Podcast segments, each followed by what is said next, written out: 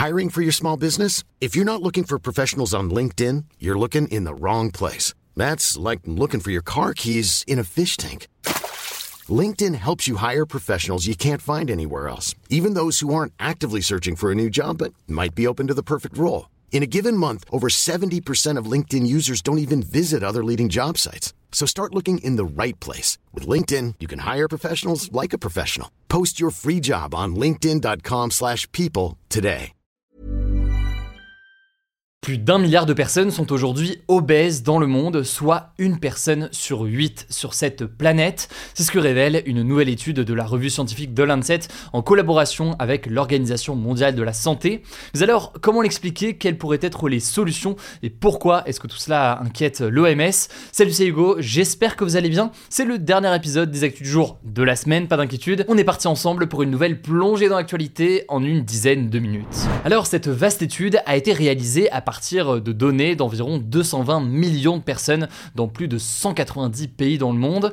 Et si on en parle aujourd'hui, c'est parce que les résultats sont assez inquiétants. En effet, selon le professeur Majid Ezati, l'un des auteurs de l'étude, le franchissement du seuil du milliard de personnes obèses était initialement euh, envisagé vers 2030 et finalement donc on y est dès maintenant en 2024. L'obésité progresse donc beaucoup plus vite que prévu. Bon, déjà, comment est-ce qu'on définit vraiment une personne obèse? Une personne est considérée comme obèse par l'OMS à partir du moment où son indice de masse corporelle, son IMC donc, est supérieur à 30. Et cet IMC, comment est-ce qu'on le calcule? C'est assez simple et à la fois il faut quand même une petite calculette sûrement. Il se calcule en divisant le poids d'une personne par sa taille au carré. Alors ça c'est un outil qui peut être intéressant pour faire des études statistiques à l'échelle d'un grand nombre de personnes, mais il définit pas forcément en fait l'obésité à l'échelle d'un individu. C'est pas juste en regardant ce chiffre qu'on va savoir si réellement ou non on est en situation d'obésité. En fait, à l'échelle précise d'un individu, c'est surtout euh, défini comme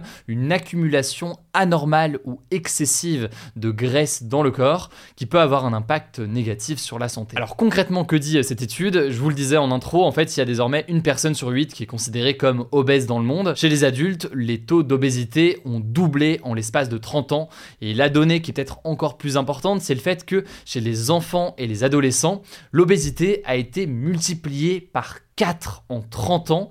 Oui, oui, multiplié par 4 dans le monde en 30 ans chez les enfants et chez les adolescents. Et si on a eu souvent euh, tendance à penser que l'obésité, ça concernait surtout les pays riches et industrialisés, eh bien, ce que montre aussi cette étude, c'est qu'en réalité, aujourd'hui, ça concerne de très nombreux pays dans le monde. Alors certes, on a une progression encore de l'obésité dans certains pays développés, mais ça augmente aussi beaucoup dans des pays à revenus faibles ou intermédiaires. Ça a été notamment observé en Polynésie, en Océanie, dans les Caraïbes, au Moyen-Orient ou encore dans certains pays du nord de l'Afrique. C'est des pays qui affichent aujourd'hui des taux d'obésité qui sont parfois supérieurs à ceux de nombreux pays industrialisés. Dans le cas de la France, puisque je sais que vous posez forcément la question pour ceux qui vivent en France, on manque encore de données précises pour suivre l'évolution de l'obésité, mais selon une enquête de la Ligue contre l'obésité de 2021, 17% des adultes sont touchés par l'obésité en France.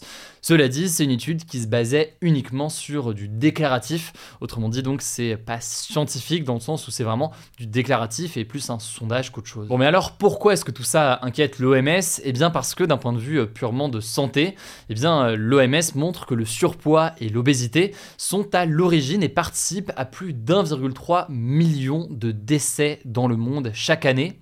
On l'a vu euh, notamment pendant la pandémie de Covid avec le surpoids qui était un facteur de risque, mais c'est un exemple parmi beaucoup d'autres. On peut parler des problèmes cardiaques, cardiovasculaires, pulmonaires, de diabète ou encore de certains cancers.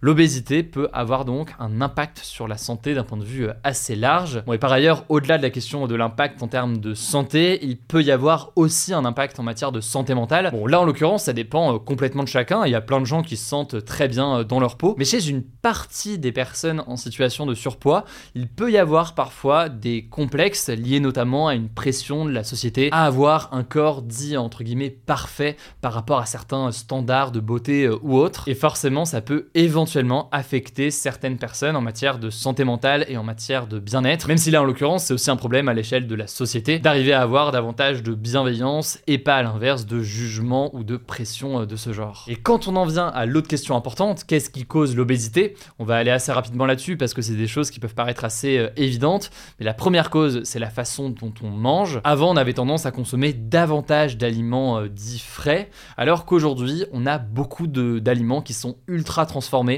pour changer le goût, la couleur ou la texture. Or, en l'occurrence, ces aliments ultra transformés, ils sont souvent plus gras ou plus sucrés que des éléments dits naturels. Ils peuvent donc favoriser, je vous apprends rien, la prise de poids. Ils peuvent aussi euh, contenir des additifs qui peuvent inciter à une consommation excessive. Plus largement, on peut noter que les gens ont tendance à ingérer au fil des années plus de calories. Et d'ailleurs, hein, dans certains cas et dans certaines régions, c'est plutôt une bonne nouvelle, c'est-à-dire que l'alimentation est plus riche et qu'on peut manger plus abondamment qu'à l'époque où justement il pouvait y avoir euh, des problèmes. On va revenir là-dessus euh, après. Alors après, la deuxième cause de l'obésité, c'est euh, le manque d'activité physique.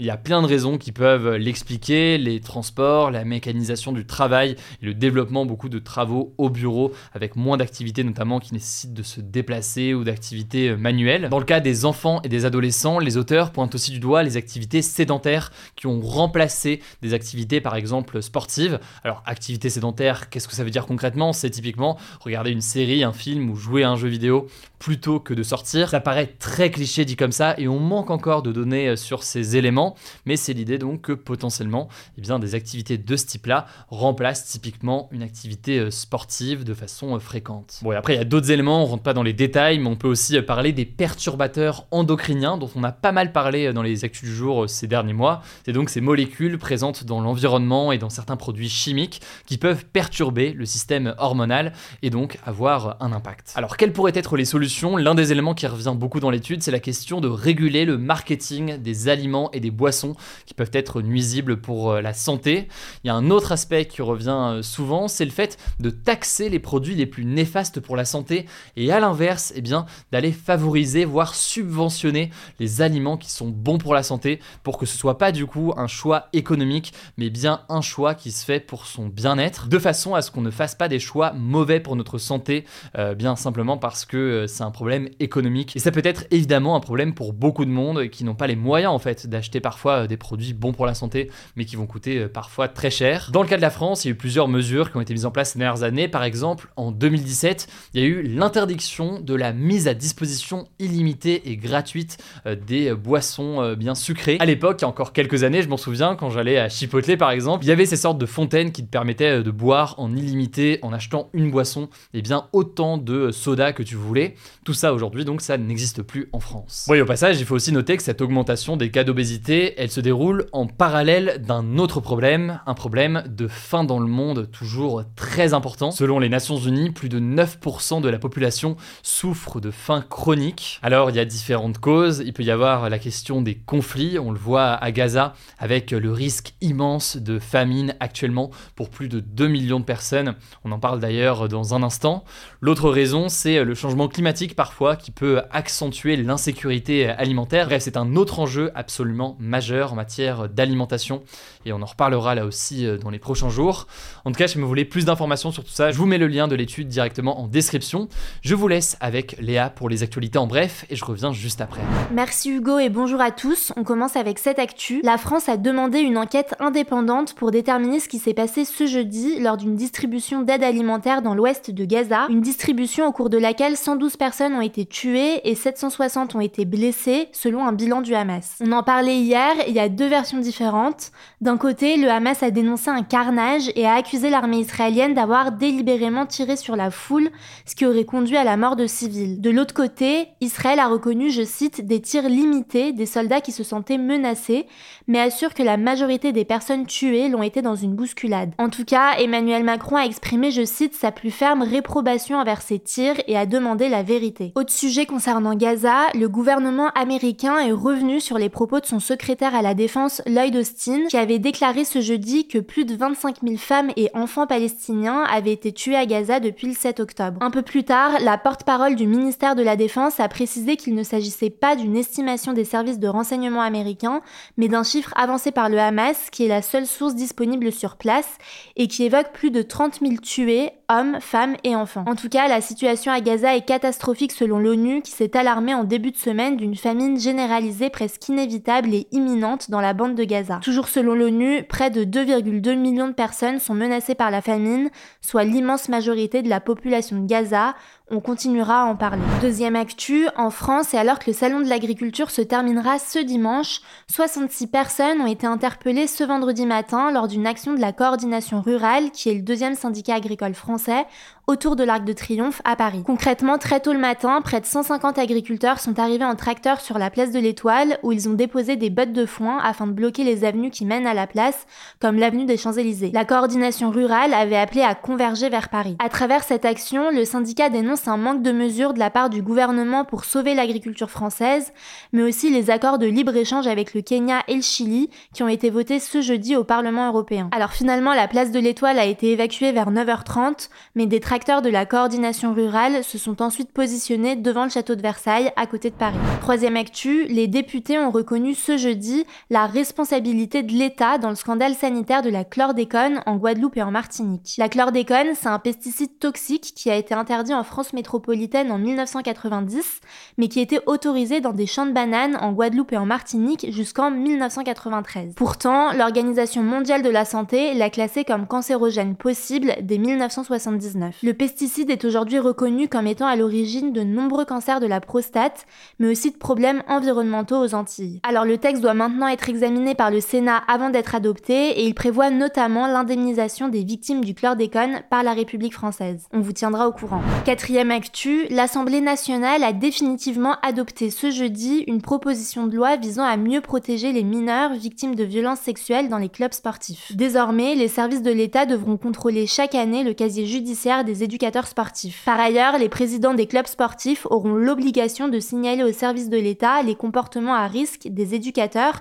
ou de toute personne en contact avec des mineurs, sous peine d'être sanctionnés. L'idée de ce texte est venue suite aux révélations en 2020 de l'ancienne patineuse artistique Sarah Abitbol, qui avait déclaré publiquement avoir été violée par son entraîneur à l'âge de 15 ans. Cinquième actu, le journaliste français Antoine Galindo, qui était incarcéré depuis une semaine en Éthiopie, un pays de l'Afrique de l'Est, a été libéré ce vendredi c'est ce qu'a annoncé son employeur, la publication spécialisée Africa Intelligence. Alors on vous en parlait il y a quelques jours, il avait été arrêté lors d'un rendez-vous en compagnie d'un opposant politique et était soupçonné par la justice éthiopienne, je cite, de conspirer pour créer le chaos dans le pays. Le journaliste a déclaré à l'AFP qu'il était en bonne santé et qu'il avait été bien traité malgré des conditions de détention difficiles. Sixième actu, des billets de TGV à tout petit prix devraient circuler entre Paris et Lille, Paris et Lyon et Paris et Strasbourg à partir de 2028. Par exemple, les tarifs pour un trajet entre Lille et Paris devraient débuter à 5 euros. C'est ce qu'a annoncé la start-up ferroviaire Kevin Speed ce jeudi, après avoir signé un contrat avec la SNCF Réseau. L'accord promet 16 trajets par jour entre 6h et 22h dans les deux sens.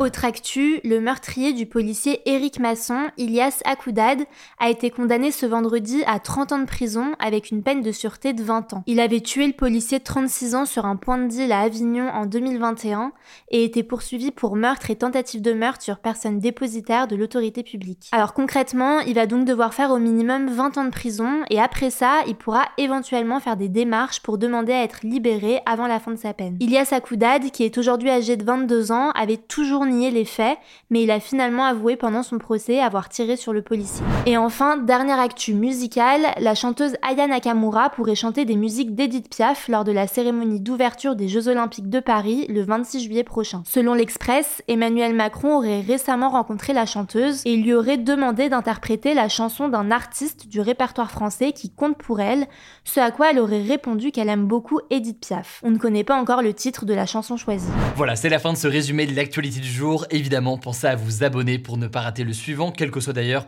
l'application que vous utilisez euh, pour m'écouter. Rendez-vous aussi sur YouTube ou encore sur Instagram pour d'autres contenus d'actualité exclusifs. Vous le savez, le nom des comptes, c'est Hugo Décrypte. Écoutez, je crois que j'ai tout dit. Prenez soin de vous